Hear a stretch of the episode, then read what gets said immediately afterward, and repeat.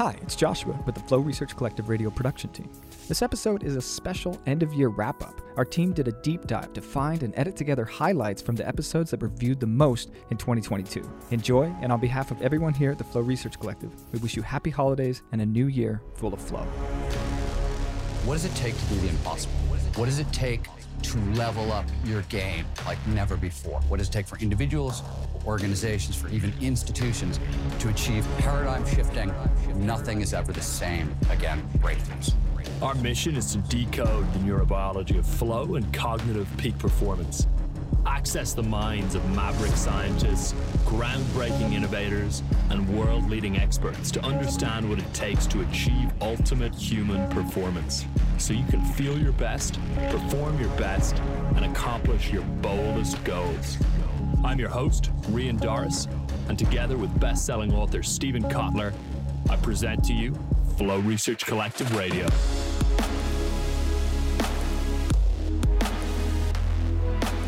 there was a quote on creativity I wanted to share and get your thoughts on. And it goes, if I had, and this is obviously from Csikszentmihalyi, if I had to express in one word what makes creative personalities different from others, it's complexity. They show tendencies of thought and action that in most people are segregated. They contain contradictory extremes instead of being an individual. Each of them is a multitude.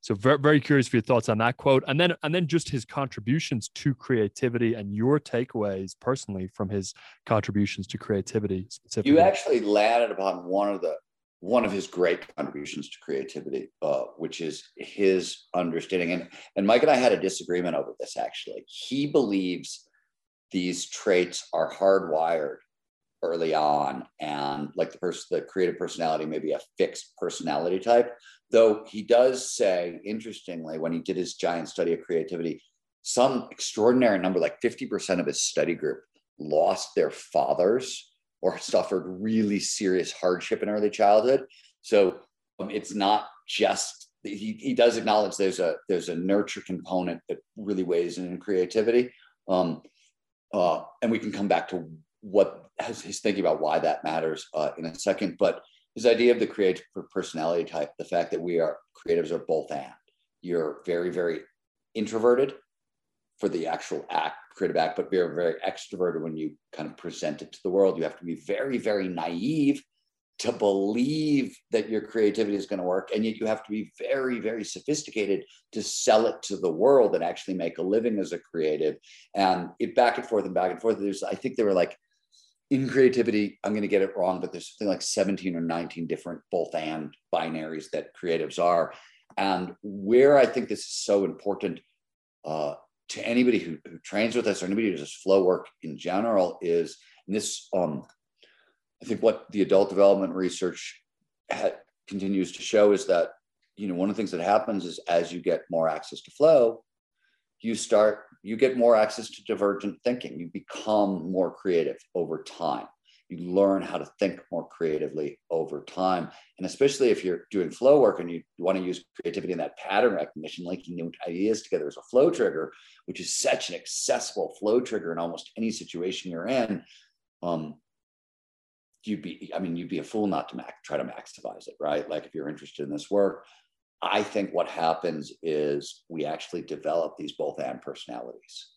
I think that's part of the path towards adult development. In fact, a lot of the work I'm doing on peak performance aging, based on the kind of a, uh, some of the early research done by uh, Gene Cohen, who's the sort of was a geriatric psychiatrist and the founder of uh, kind of successful the successful aging movement, and built the built a couple of the big national aging labs and things like that. Um, he has you know, found these same things that, you know, as our brains develop later in life, we start to gain access to like level creative superpowers, right? Levels of creativity, ways of thinking that we don't have earlier on. So even if flow doesn't make us more creative over time, life is going to make us more creative over time. We're going to have a successful second half of our life. And I think that the, these both and personality types are harder for people because one of what you get is more emotions, especially in the beginning you're going to get way more feelings than you're used to because you have to open up parts of yourself that you don't want to be creative. It requires that sort of deeper vulnerability with yourself. And I think it's gonna, so I think there's I think there are emotional control issues.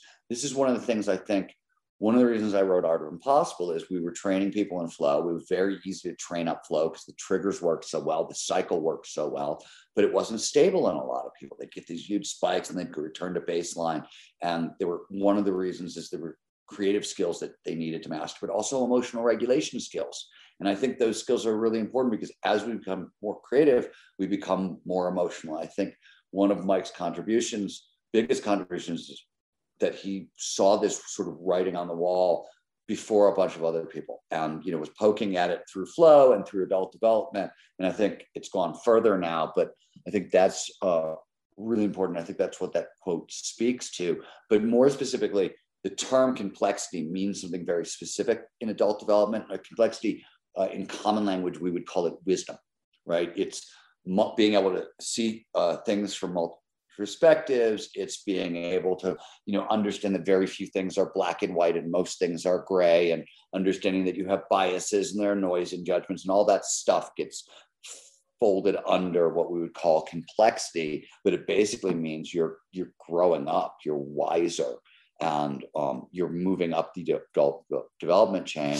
And it also seems to mean though more research needs to be done also seems to mean you become way more flow prone like going through these gateways, what you get on the other side is a lot more flow, uh, which is interesting. One of the other things that I always found very compelling in Csikszentmihalyi's work in general, and also in his creativity research, is the emphasis on meaning.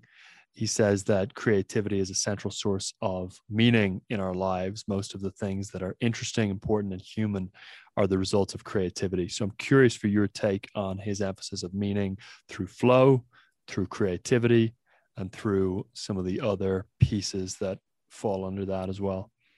Csikszentmihalyi and myself started with a very similar core question early on, which was we saw a lot of adults in, was we were both kids who were really miserable in their lives for whatever reasons, but really miserable. And it didn't make sense because they had all the stuff that was supposed to make you happy.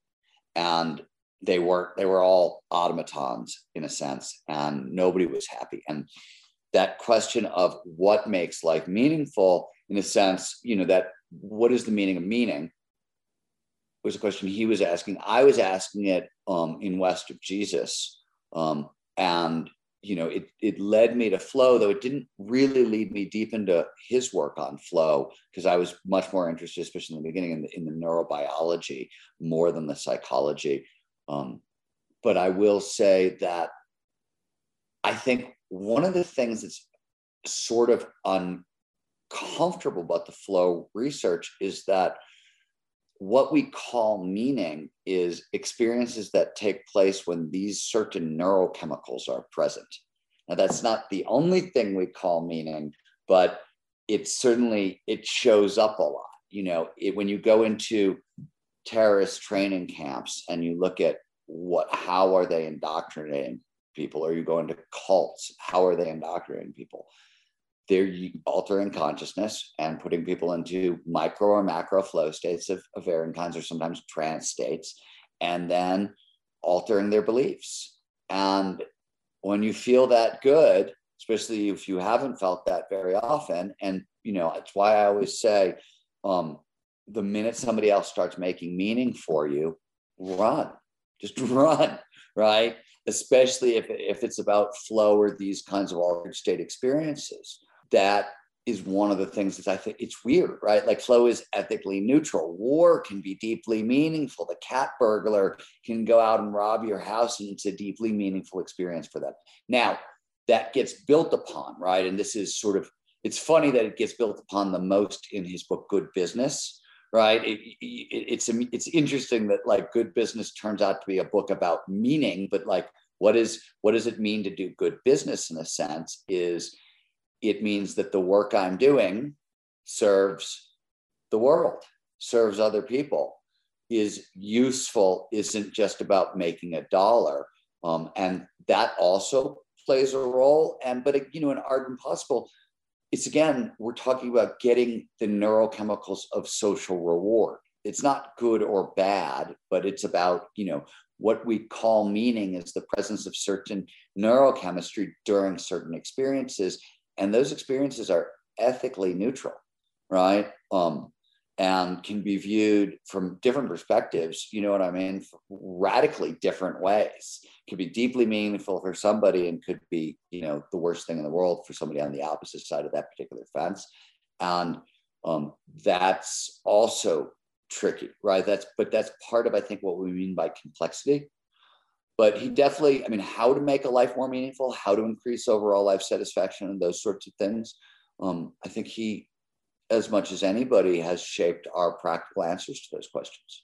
One of the big things that you know people really want to hear about is how to how to not flake on new intentions for the for the new year and um, I'm going to just read out a quick passage from The Art of Impossible here about keeping your word to yourself.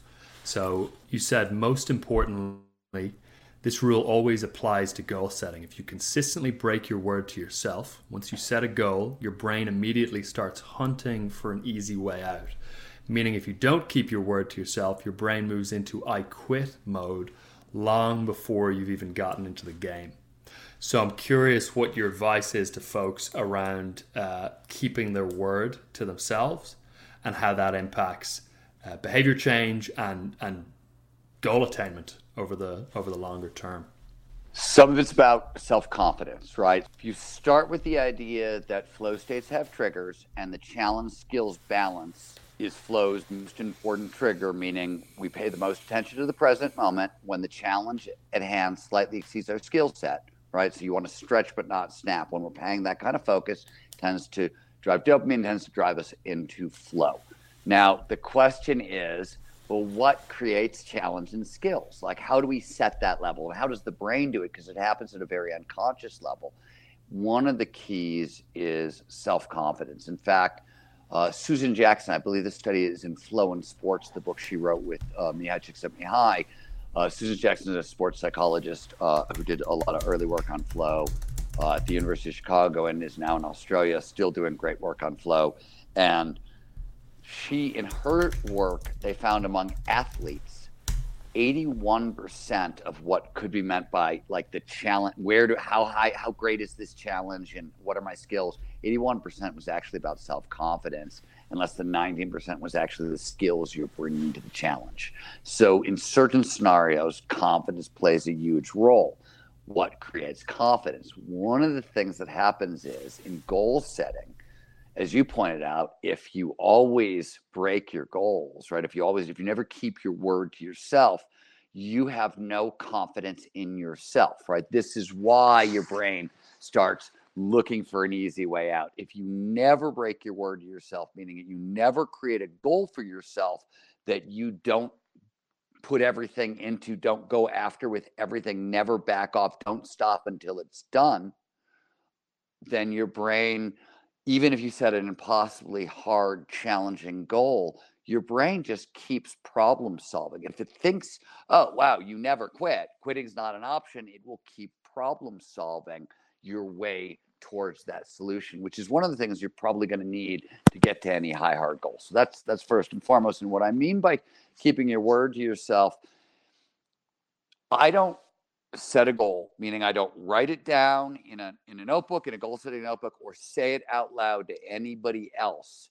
if I do not intend to accomplish it. And what do I mean by that? In my mind, everybody's a little different, but when I set a goal, it usually means I'm going to work on it for an, for an hour a day until the problem is solved. Like I will just keep going if, and I just keep going. Now, obviously, there are certain times when you want to back off and you want to say, okay, this is this is a bad idea. I'm going towards something that you know it turns out I shouldn't be going towards, or it's not going to work that way, and I need to regroup. There are those situations, but as a general rule, if I say it out loud, if I call it a goal, I don't stop until it's done. And so if it goes onto my clear goals list, my daily clear goals list for the day, I don't stop working for the day until everything on that list is done. If it, you know, et cetera, et cetera, high hard goals or or massively transformative purposes, I just think of it that way. And I'm very, very, very cautious to not talk about my goals out loud. This is a this is I talk about this in Art Impossible. I've talked about this a lot out loud and in public, and I think it's really important, especially uh, Gen X is a little different, but when you get into uh, millennial, the millennial generation and, and younger, I see this happening very frequently. People sort of lead with their goals. Hi, I'm I'm Jack. I'm here to save the world, or wh- whatever it is. Or and it turns out that when we talk about our goals, the brain gets all excited and it releases all the dopamine that we would normally get when we actually went after our goals. Now, dopamine is the reward chemical, it's the feel good, motivating chemical that gives us the energy to go after our goals. Talking about your goals out loud actually gives you that energy, gives you that dopamine. So you get the reward without having to do the effort without having to do the work and you and you and you then trying to get like up for the hard fight of oh i got to go after this goal now it's twice as hard right you're still as far away from the goal as you were and all the kind of motivating neurochemical boost that you could use to get towards that goal has already been exploded and worse since dopamine is such a big driver of flow you're now going to have a harder time getting into flow along the way so there's a lot of penalties for talking about your goals out loud rather than putting them on a list and keeping them to yourself and just working on them until they're done. And that also means um, I try to set goals that I can accomplish that are that are you know what I mean. I do set impossible goals. I have massively transformative purposes, but those are more about process goals, like what I'm what am how am I going to do this today? What am I going to do tomorrow? Um, I don't tend to set huge, impossible outcome goals very often um, because I won't I won't quit until it's done. So, Tyler, one thing I wanted to ask you is about your overall sentiment for the US over the next century or so. I just finished reading two books, one by someone who I believe is a friend of yours, Balaji Srinivasan. He wrote sure. The Network State recently, just came out. And then someone who you I'm assuming are also familiar with Ray Dalio, uh, wrote a book called New World Order. Both of those books, in one way or another, point to the decline of the US and are, at least with respect to the US, I think fairly pessimistic. And I'm curious if you share that sentiment and, and what your sense is for where the US is headed over the next few hundred years a few hundred years is a little hard to say. Even a hundred years is hard to say. But for the foreseeable future, I'm very bullish on the entire Anglosphere, the US, Canada, also Ireland, Southern England, Australia, New Zealand. I think the English language is worth more and more. For all our problems, we have relatively functional forms of government with some accountability. And you look at China, people were praising it to the skies, like Ray Dalio, and now they're stuck in this terrible zero COVID policy, headed toward a recession or depression, can't fix their falling birth rate, put a million people in concentration camps, arguably wish to invade and take over Taiwan, and they're still locking up their, you know, significant parts of their citizenry. What kind of system is that? So autocracy often looks good for a while, but information flows to the leaders, get cut off, or you get a bad leader, and then they start making terrible, major correlated mistakes. And that's what we're seeing with China. I'm not bullish on China at all. That's really interesting. Yeah, I read recently that at its continued birth rate, China will have a population of 600 million by 2100, which was was mind blowing. I would way rather live in Limerick than in Shanghai. That's one way to put it. that definitely drives the point home for anyone who knows Limerick. Um, what what else is it that makes you bullish about the West, first of all, and then what changes, you know, as per the argument that that yourself and Patrick make within the Atlantic article, what changes would make you even more bullish within on the West? I'm a big believer in democracy. I fully understand on any given day it looks and sounds very ugly and you make a lot of mistakes. But its error correction properties over time, I think, are unparalleled. And if you look at US, Canada, Ireland, UK, Australia, New Zealand, those countries are, are very solidly democracies, and I think will be so for a long time. They are also mostly capitalistic. Now, I don't believe in unrestrained capitalism. But capitalism and big business and prosperity and growth and just doing things and entrepreneurship and startups are pretty strong in those parts of the world. And those parts of the world also, with, with some exceptions, but they don't have too many national security problems. That is, they're not next door to major enemies. Australia, China is a little tricky, but they're not Ukraine, they're not Belarus, they're not Poland. They're pretty secure, most of all, US and Canada. And I think that will count for more in the near future. Tyler, if you were, and I know this goes against your your like of democracy, but let's just imagine as a thought experiment, you were the unrestricted ruler of the US, what would be three initiatives or changes that you would institute to maximally accelerate progress? I would have much more immigration into the United States, both high skilled and low skilled. As a general rule, I would just have us treat our foreigners better when they show up at the border, even if they're tourists. I would radically reform science policy to make ours much more a government of science and raise the status of science and bring better management and more risk taking into science. I would have more YIMBY rather than NIMBY. And in general, I would just try to make the regulatory state uh, simpler, more transparent. I would say on climate, have tougher regulations, but simpler ones. So we need to do something. But regulations are so complicated. You start a business, you can't even tell whether or not you're breaking the law. And that to me suggests something has gone wrong. Mm.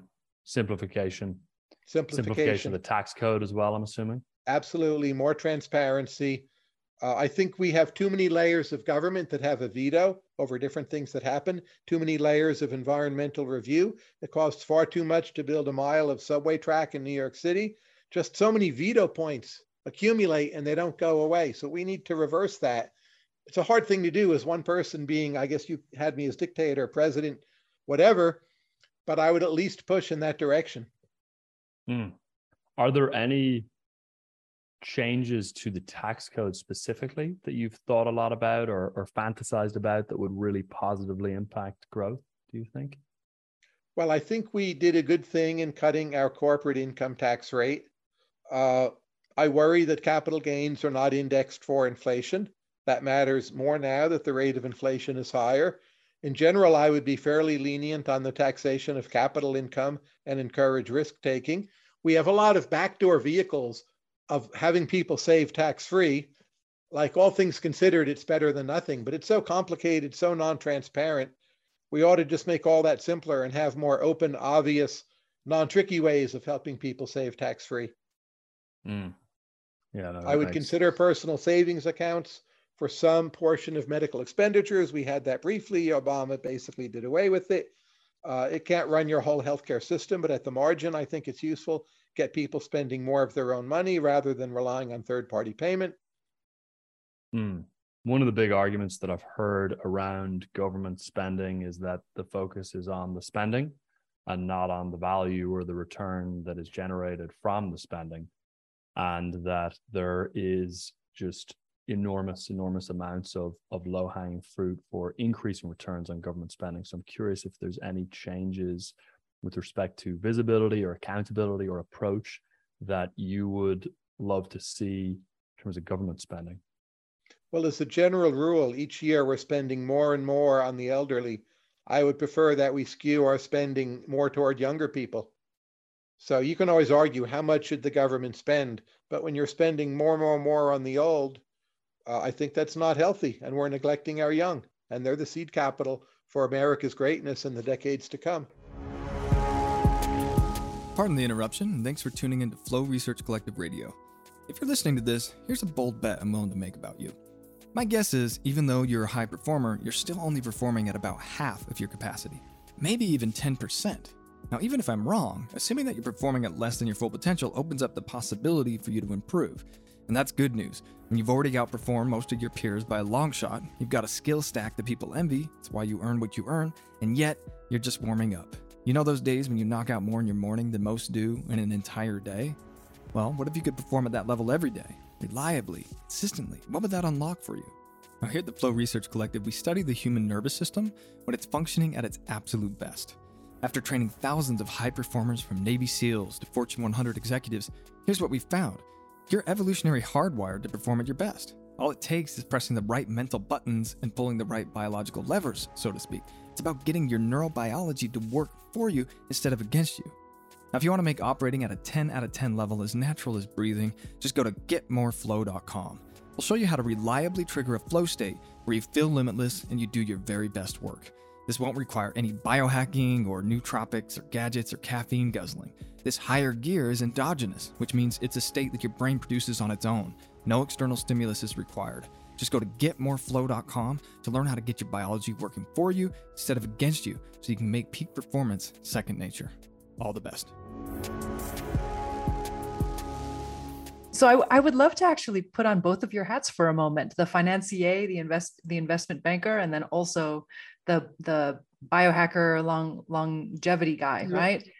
So if we start getting into the age of you know sort of the 50 plus brackets, can you make asymmetrical moves um, in order to gain more of that wealth slash health back? What would be your absolutely, absolutely, absolutely, absolutely? I was in the car with my boss who's down from Singapore, and we we were discussing. He's 52, and we were just discussing that. And, I, and there are a lot of things you can do, but let's look at the three basic things that you can do. Everything is food, but we all get mixed up, right? Because there is a science of food and there is an emotion of food, and emotion always wins, right? and rightly so, right? Uh, uh, uh, not just in India, all over the world, food is celebrated. Uh, food was always in, in, in evolutionary sense seen as celebration. Celebration was when you indulged, but now we've moved to to to the world of food abundance, where I don't I don't even say that uh, obesity is an epidemic. No, for me, food is an epidemic. The quality of the food than the quantity of the food. So I think the first thing all of us can do uh, is eat less often so for example, I am on two meals a day. I eat my lunch at 2 and I eat my dinner between 7 and 8. I have a 18 hour fasting video. From a longevity standpoint, uh, we have uh, you know longevity genes which Dr. David Sinclair uh, uh, came up with the sirtuins and it has two more cousins, the AMPKs and the mTORs. Uh, all these three pathways are called the longevity pathways. Uh, sirtuins being the most important. When you put your body to through 18 hours of fasting you are creating adversity.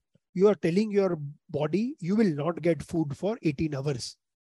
And the body then turns on its survival mode. And its survival mode is to increase the production of SIR2 genes sirtuins AMPK, mTOR, as these three survival pathways get activated because of 18 hours of fasting essentially you are getting younger. Because the body is now setting up mechanism to survive which is the strongest evolutionary mechanism. So that's the first thing that you can do. Remove snacking remove midnight snacking. Please omit breakfast. Breakfast is not the most important meal of the day. Sorry science doesn't support that.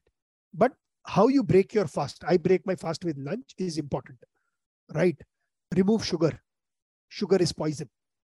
Stuff like that. So that's first thing everybody can do irrespective of 20 30 40 50 because in 20s also this is as relevant because when i reflect back on my age the mistakes that i made in my 20s compounded and, and made me i was 92 kgs amina before this. I last week did a post on linkedin showing my before after picture. So that's first thing you can do second is exercise the highest roi from a longevity standpoint is exercise not people realize, but muscle, your muscle is your biggest weapon when it comes to fight aging. When you eat more glucose, more sugar, that caramelized glucose that floats in the blood ultimately will get absorbed by the muscle. And you have more glucose in your muscle, muscle is getting weaker. How do I make the muscle more? How do I use the glycogen that is stored? Through exercise. So the highest ROI is exercise. Third thing, which I learned from FRC, which works brilliantly well, is sleep, sleep, sleep, sleep, sleep, sleep, sleep, sleep, sleep, and sleep. Say it one more time for our audience. sleep. Eight hours, but not the quantum of sleep, my friends. Quality of sleep. What's your REM sleep? I wear a Whoop. I measure my sleep every single day. I spoke to you about my pre COVID times. My resting heart rate was 62 or 63. My resting heart rate today is 50. Usain Bolt is at 45. It's funny. I think they've actually lowered the um, the sort of the resting heart rate average when you do body health checks because the mean average of populations has got had gotten so out of whack. Yeah. And then when you get into deeper quality of sleep, then you know dark room, cold, no device for an hour.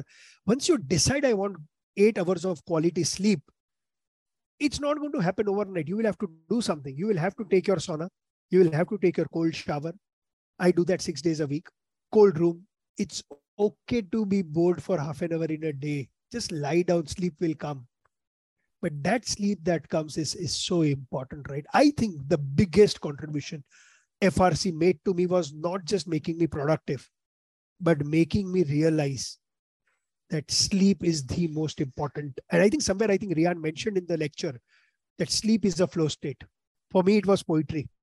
I saw the mantra on your website is rise to your purpose because life is way too short to live without purpose. So, as you know, a big piece of what we do at FRC is helping people identify their massively transformative purpose. So, I was hoping maybe you would share your massively transformative purpose with us uh, and, and tell, tell us a little bit about how that plays a role in your work. Yes, well, Myles Munroe, great preacher, uh, he's passed now, but he he had a statement that said, he, he made the statement saying, the greatest tragedy of life is not death, but rather it's a life without a purpose. Mm. So that's the greatest tragedy. And even at 10 years old, I felt emptiness because I felt like there was something I needed to be doing to make life better for people. And I wept. I would weep about that because I, I, I cried about the conditions that we lived in versus the conditions that I saw on television. How things were so different on television than they were in my in my life. And so when you don't have purpose, you wander around trying to find something that's meaningful, something to attach to that's meaningful so that you can feel like you you're alive or you you're here for a reason. So my always been uh, as far as I can remember back is wanting to solve a world problem. But as I was moving into the the High Flow Leadership Institute trainings, I had my mind had started going going toward love. How that if we hmm. are going to regain mastery over life, my whole thing is help people regain mastery over life, so that we can solve all kinds of problems that we face and not find ourselves hiding in caves trying to you know ignore the problems, but actually come out and, and deal with the problems. Uh, I was watching this movie uh, sometime back with Anthony Hopkins, and I can't remember the name of it, Richard Gere, but it was a bear that was chasing them. And the bear was trying to kill him, right? And so Richard Gere was like, oh, what are we gonna do? This this bear is gonna kill us. He's not gonna stop chasing us to be kill it, kill it. And Anthony Hopkins said, no, we gotta kill the bear. he said we got to kill the bear. He said, kill the bear. How can we kill the bear? right? Really? well, that's that's the way I see that it, with purpose is that we have to deal with the challenges in front of us, not hide from them, not ignore them. So regaining mastery over life um, really requires that we go to our what some people call a highest emotion, but I'm going to say the most sacred value.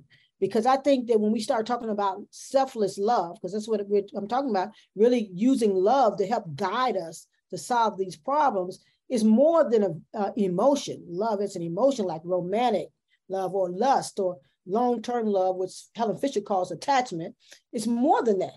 It's a sacred value. It's a value in our heart that we love people, that we love each other, because we realize, I realize that I am one with everything. I'm mm. one with the bugs. I'm one with the evil man down the street. I'm one with the good man on the other end of the street. I'm everybody and everything. So I need to, I have to bring myself up to a level to be able to love everybody in every situation that I'm in I don't weep when I go through hard trials. I just understand that they're part of me, the journey for me to get where I need to go. So I'm not afraid to be face to face with uh, some type of confrontation. Well, a lot of people don't want confrontation. I have no problem with it because I realize I have somewhere to be. I have an appointment and I got to get there. And that appointment is to help people remember how to use the power of love to solve all kinds of persistent problems. And I think, you know, you one of one of the many amazing things about you is that you have such clarity on this purpose. And it you know if you look at your your journey professionally you can see that purpose show up time and time again. Um, can mm-hmm. you talk a little bit about how how this purpose has evolved and how it's helped you with how that clarity has really helped you just consistently overcome obstacles right. And like i say the, one of the probably biggest obstacles for, for me was my teaching. The mm. way i perceived, perceived the teaching what it meant in the church in those 40 years. And i'm still a part of the church. I love the church. But i realized that if we are going to succeed and fulfill the purposes of god we got to live according to the word of God. We can't make up stuff, okay? We can't have traditions talking about this is it. That's not it, okay? So, so, I'm not afraid to speak out about it. And for some people, that's they get uncomfortable. So the, going through these challenges, one of the things that I, I can really point to is when I ran for office. When I first ran for mayor of the city of Chicago, you probably don't know about that, but I ran for the mayor of the city of Chicago before I ran for the Senate. And I ran for mayor because I felt that this is one of the biggest races that was going on. It was a the world was watching it because Chicago is a big, it's a world city basically, and all of the candidates were talking about making Chicago, you know, taking Chicago to the next level and achieving this great things with Chicago and all that. Nobody was talking about the challenges of everyday people, the struggle that people had that when their kids couldn't go out to play, where three of the high schools, like in my district, three of the high schools in my district have 80%, 100% chronic truancy. Kids don't want to go there because they're afraid and they can't play outside. They can't take a walk. I mean, we have food deserts. To me, if we're talking about bringing Chicago up, we need to be bringing the whole city up and not ignore the fact that, that we have a group, a large percentage of Chicago that is suffering in a different, living in a different world than everybody else is in Chicago. It's a tale of two cities. So I ran to carry that voice into, into the marketplace. And so that's what gave me the, the strength to do it because who runs the, the race and nobody knows you, right? You're running for mayor and I'm in a race with all these famous people, all, all these famous people are in the race and then and Patricia. And quite naturally, my people were like, what are you doing? Who are you? you know, because it's like, we know you, you're not the mayor. Okay. So, but I felt I had to because people needed to hear their voices out there in the in the in the discussion about improving Chicago and improving the world. And and I didn't win that race, thank God. I didn't I, I didn't shouldn't be the mayor anyway. It's too much work. Uh, I, I, I pray for the mayor all the time. but I, the next day, my senator quit, and because I had such name recognition, 66% name recognition at that point, when my senator quit, people wanted me to be the senator. And even though the Democratic Party appointed a different person, I just waited a year and I ran against her and I was able to beat her about 12 points, 12 points total in one, one area and eight points in the other side. So I got was able to really just win that race by a landslide. And that was because people heard my voice that I was carrying their voices. I wasn't talking about my dreams my vision. I was talking about their dreams, their visions, their hopes for their families. That is what I'm calling the neurobiology of love, which is what mm. I'm, I'm, teaching on now. It's about how you can use the power of the neurobiology of love to really help people see uh, and feel you and give you also give you access to information that you otherwise wouldn't have if you hadn't opened yourself up to love. Now, for some people, that's very painful, painful thought to think that you know, I'm going to love everybody. but for me, I've learned that it's the most valuable feeling I can have is to love every single person. And so because of that, I was able to work with transsexual people. That was something I would never have been able to work with transsexual people. You know, I was able to work with Muslims, I work with atheists, people from all walks of life, all ethnicities, because all of them are me and I am all of them. And I recognize that. And I love me and I love them. So that's how I've been, that's how I've been able to operate in all these spaces. And even when we get down to the Senate, there are votes that people said, I know you're not going to vote yes on that, you know, because that's not that's not abortion. Uh, having been able to have an abortion, being able to uh, have uh, for a child to be able to get an abortion, all these things like this, they think that I shouldn't vote on it, but I vote on it because I don't represent these people as a preacher. I'm not their preacher because if I was their preacher, they could come to church. I'm their representative. So I carry their voices into government. So it's not my will, it's their will that I carry. And if I would come to a point where I feel like I can't carry their voices, then it's time for me to resign because that's what they elected me for, carry their voices into government. I don't want to go to the very, very beginning of your sort of quote unquote story. I'd love Sure. to go to kind of the microscopic middle of Mhm. maybe even before you were reading Steven's books, you Yeah, know, that, that a moment of flow that you came upon and you were just like, okay, there's something here that I can use. Can you kind of break down that moment for us and and what you deemed useful in it? Sure. So I believe that this is probably a different interview than most of yours, but I believe that I'm hardwired by nature to have depression. So if you look at family history, if you look at just the melancholy way I was born, you can see that depression is just was just there. And so in my young adult years, I actually struggled with self injury. That was kind of my kryptonite, if you will. So, although I haven't self injured in two decades, you know, my young adult years were really patterned by a high performance secret um, addiction to self injury. And I see some of that actually as the answer was flow. Mm. Mhm. Pretty interesting. Mhm. So, why, what do I mean by that? Well, I believe that our neurochemicals are designed to essentially help people that struggle with depression. And I'm not saying, oh, there's never a place for medicine. But I do believe that too often we go to the normal, prescribed, accepted solutions that the world offers. Mhm. And I remember one of my ways to get out of self injury was really tapping into writing. And I know Steven's done a lot of work, even um, doesn't he have a course on flow for writers? He does, yes. So I got I got to cross promote a little bit there. um, the other program, but to me, there's nothing more powerful than you creating a work of art. And so if you look throughout history, there's probably a lot of artists that got into flow. Mhm. I mean, when you when you sit up and paint the Sistine Chapel for hours and hours and hours, you know, eh, there. I mean, you just look at master artists throughout history, and I think a lot of them got into flow. Yeah. So, right? I mean, what, what do you think?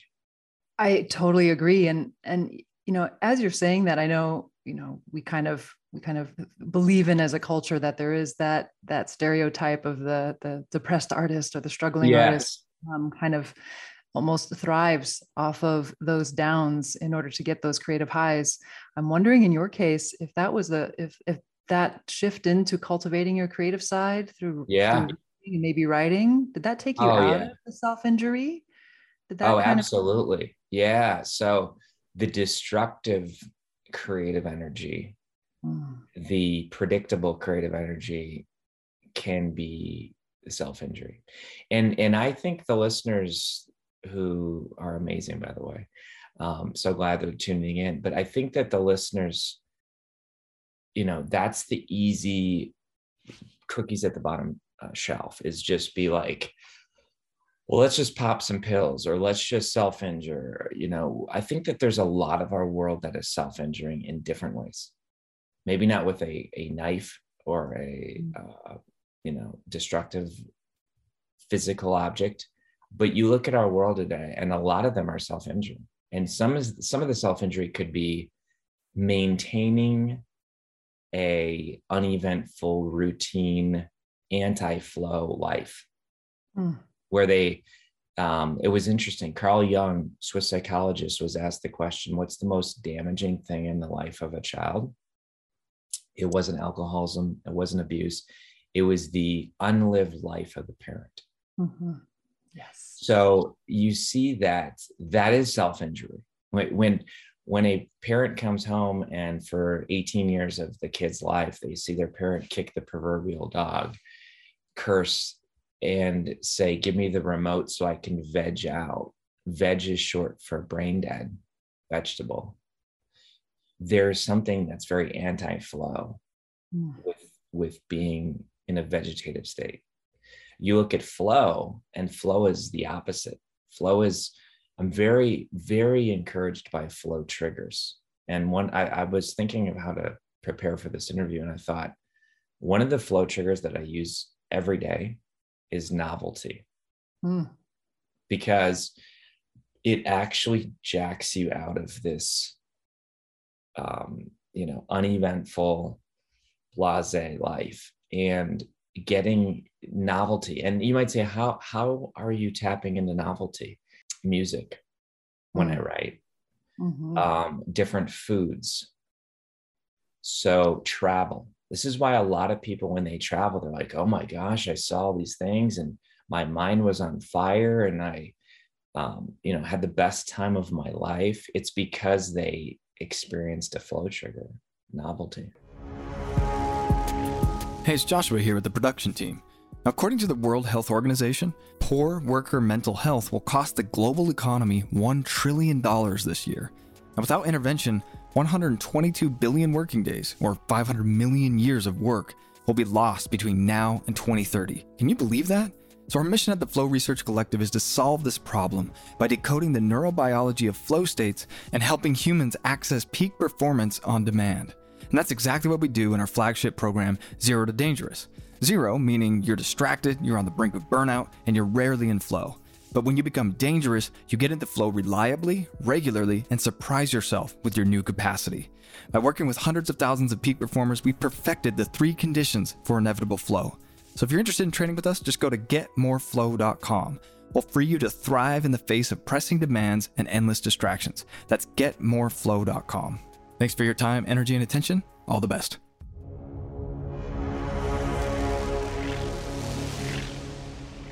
If what you've heard on Flow Research Collective Radio has been helpful, please consider doing us a solid and leaving us a review on Apple Podcasts, Spotify, or wherever you are listening to this. Reviews help us connect to a wider audience so we can get these peak performance principles out to more people.